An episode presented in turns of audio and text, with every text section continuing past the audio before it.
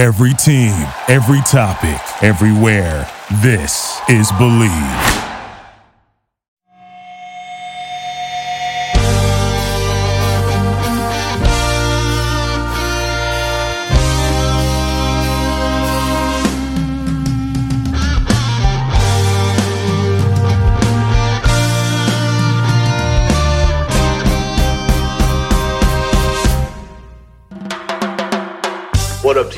I'm your host, Sky Guasco. You are listening to the Candlestick Kids Fantasy Football Podcast. Please follow us on Instagram at fantasy football underscore TCK pod and on Twitter at TCK underscore pod. You can find all of our rankings and multiple articles at tckpod.com. We've got a lot to cover, so let's get into it.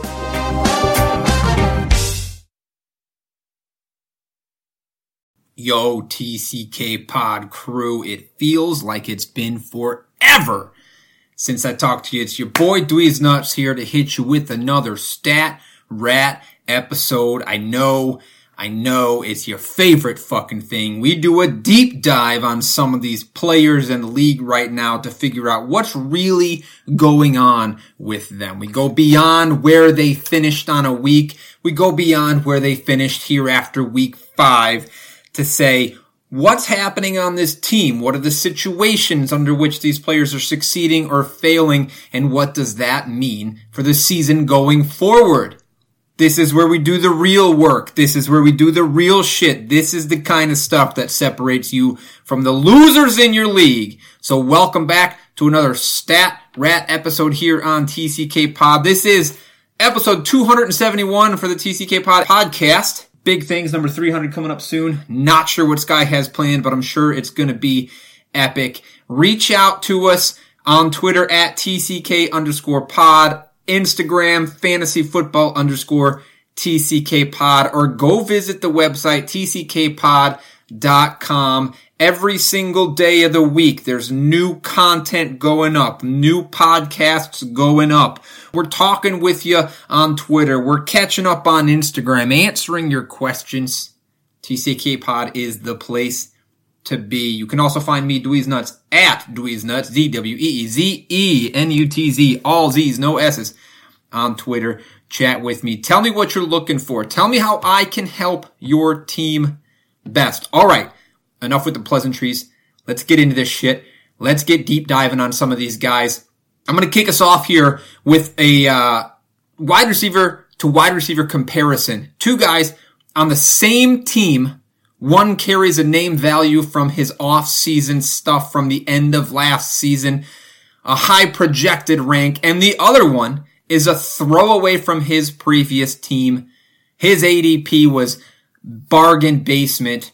Let's just take a look at where DJ Moore is and where Robbie Anderson is here after five weeks on this new Carolina Panthers team. New quarterback, Teddy Bridgewater.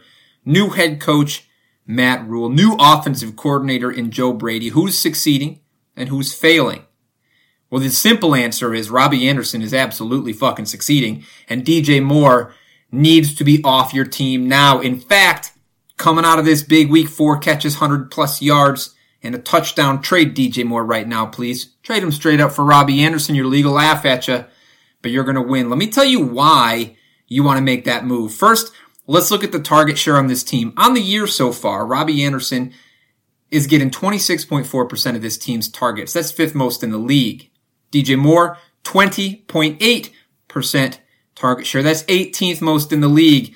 Now that's not that far apart. And whenever you're seeing more than 20% target share, that's really nice to see. However, if you break that down a little bit further, we see that in week one, DJ Moore saw 26%. In week two, 31%.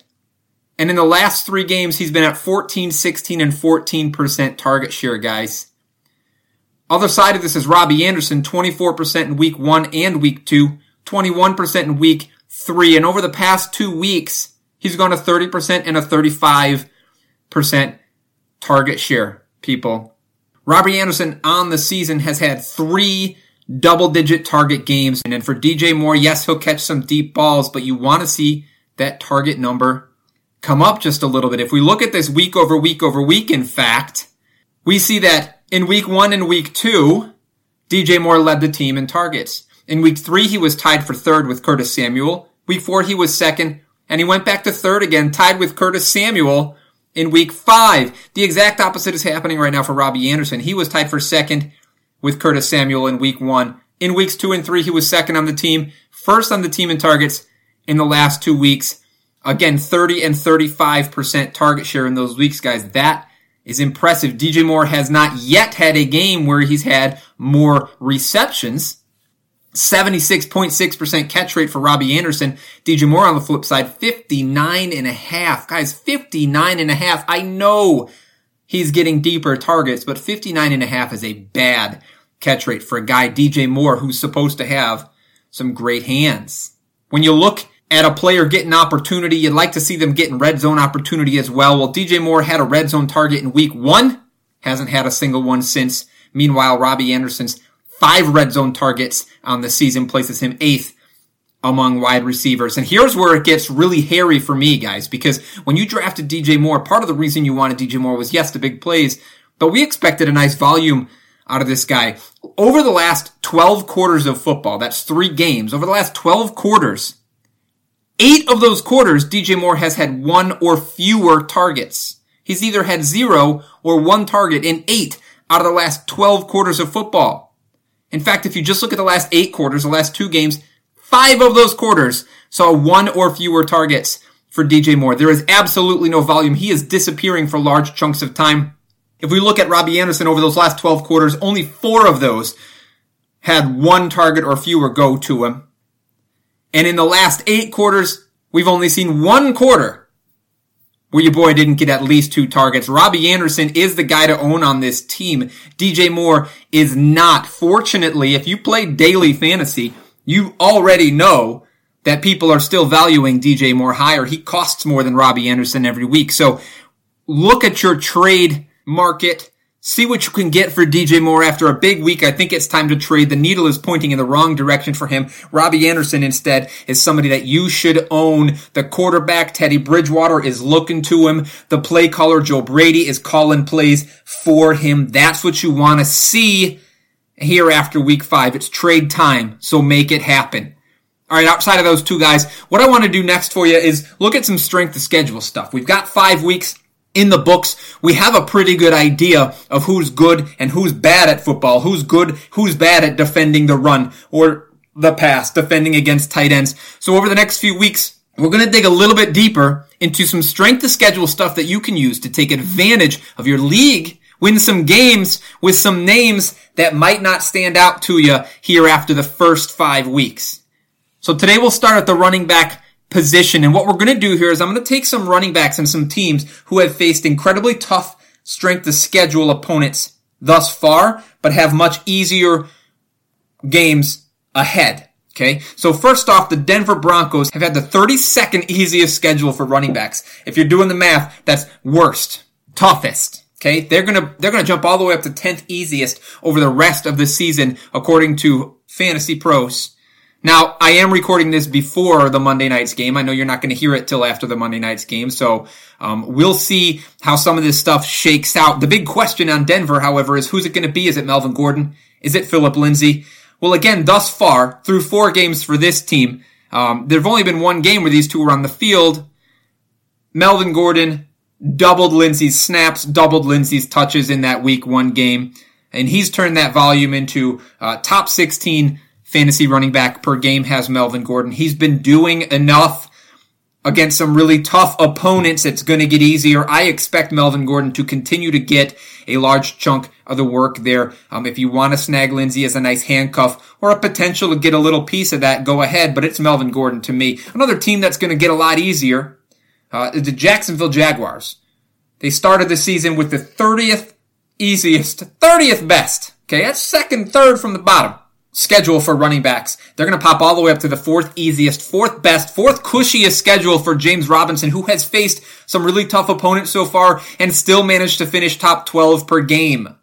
He's finished top 12 per game, even though according to the coaching staff of the Jaguars, they're not getting him the ball enough in the second half of games, which we all know, even coming out of that week one performance. He's had some big first halves and sort of disappeared in second halves. If the play colors can get that together, And as the defenses get significantly easier, we're going from 30th easiest to 4th. Guys, I think James Robinson is somebody, maybe after a down week this week, you should look at making a trade offer for.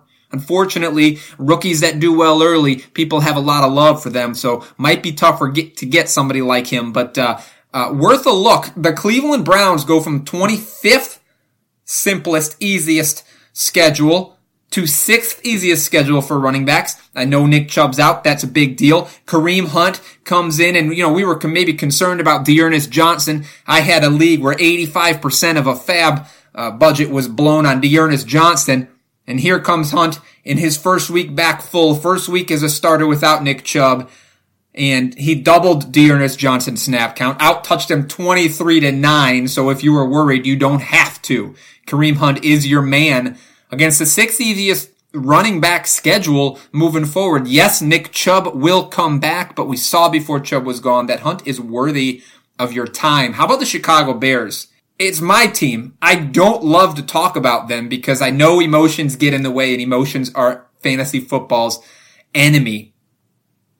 But look, the Bears run schedule thus far has been 23rd best, 23rd easiest. They're popping all the way up to the second cushiest running back schedule moving forward. I know David Montgomery has not been getting it done. He has not passed the eye test. This offense has not passed the eye test. But look, Nick Foles is starting to come into his own a little bit on this offense. And as he does that, Matt Nagy is going to get a little more comfortable calling the right kind of plays for a Nick Foles led offense. And as this running back schedule gets significantly easier, I think David Montgomery is going to have an opportunity to do some work. He is getting a legit running back one snap work, okay? Over the last two weeks since Tarik Cohen went out, 83% of the snaps, this guy's on the field. This is volume and it's going to turn into volume against shitty opponents. This is somebody that you should at least consider. He is not a running back one. He hasn't been a running back two, but I'm telling you that he might be moving forward. We saw enough flashes last season out of this kid that he might be somebody you go target. The Patriots go from 18th easiest schedule to 7th for backs, which isn't a ton. And you know what? I'm not even going to try to dissect this backfield. Um, Damien Harris outtouched White and Burkhead last week, but White and Burkhead outsnapped Damien Harris last week, and that wasn't even close. I don't want anything to do with this backfield. We're back to the old days of that Bill Belichick backfield. It is going to get a lot easier sledding though. So if you have a piece of that already, maybe consider rolling them out there more often. The Tampa Bay Bucks schedule goes from 20th easiest to third best in the league. Again, not sure who it's going to be here. Rojo looks great. Talk about the eye test against that Bears stout run defense. He looked phenomenal, breaking tackles in the backfield, play over play over play. But we can say the same thing for Leonard Fournette the last time he was full go, when he went 100 plus yards and two touchdowns. I need another week or two to figure out what's going to happen here. I'll break this down for you guys later once both of them are healthy and on the field. But for now, uh, it's tough to call. Both dudes are playing well. Look for easy schedule coming up. If you can get a piece of them, either one of this piece on the cheap may be worth a look. The New York Jets go from 31st in the league to 16th as far as strength of schedule for running backs. Not a great leap, but look, Le'Veon Bell comes back from injury off the IR with Joe Flacco at the helm and he goes 60 yards. Maybe somebody to consider. Maybe he's gotten a little bit of his pet back. Tough to touch the Jets though. Now let's look at the flip side of this coin here. So we've had, we just talked about teams that went from tough running back schedules to easy ones. Now it works the other way as well. Starting here with the Los Angeles Rams. They've had the fourth best running back schedule thus far. That's going to become 29th best here for the rest of the season. That's a hard thing to buy into. We know that we love this offense. We know we love McVay. Um, they, they do enough offensively that you want the pieces on this team, but that's going to get real tough for them here coming up soon. Again, the question is who's the guy? McVay made it clear early he wants to run the hot hand. He wants to run Kyle Shanahan's running back stable sort of hot hand. Um, and whether that's paid off so far for him, I don't know. Darrell Henderson has looked really good. Four and a half yards per carry, 5% touchdown rate. 5% touchdown rate. That's a really nice touchdown rate for a running back.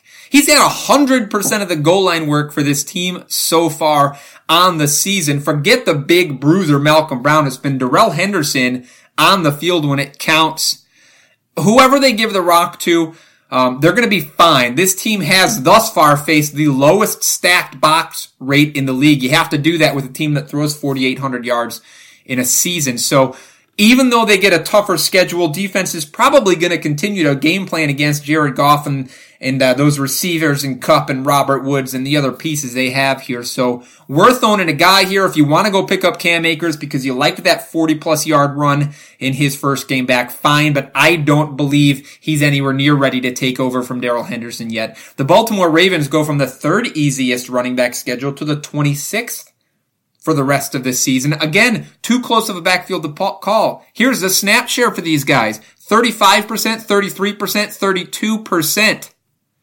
Harbaugh said he wants to confuse defenses. He doesn't want any team to know what they're going to do running back wise coming into the week. And absolutely dude has stuck to his word. It is J.K. Dobbins leading that snap share. J.K. Dobbins leading in the target share. J.K. Dobbins leading in the goal line work still, although they haven't had a lot of close um, inside the five yard carries to go around this year. Not anything like we saw last season.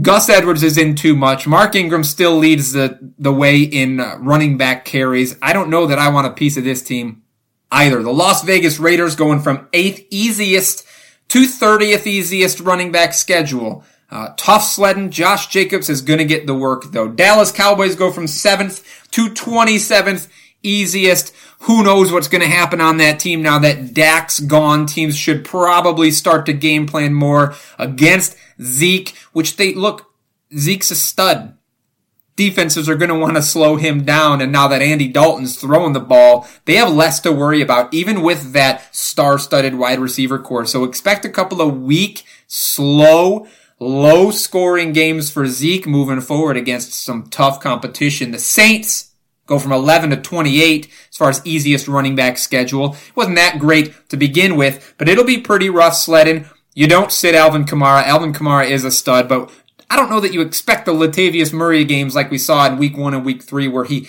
pops off a few big runs, scores a touchdown.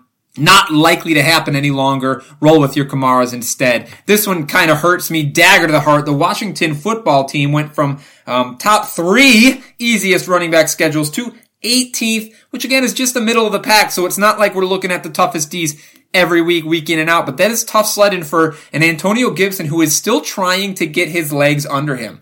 Couple points about Antonio Gibson I should point out. Leads the league in broken tackles on running back carries. Leads the league in running back um, defense adjusted value over average. Just on a play by play basis, he's doing better than anybody in the league would be expected to do um, as a replacement for him. Top seven in goal line carries, top seven in rushing touchdowns.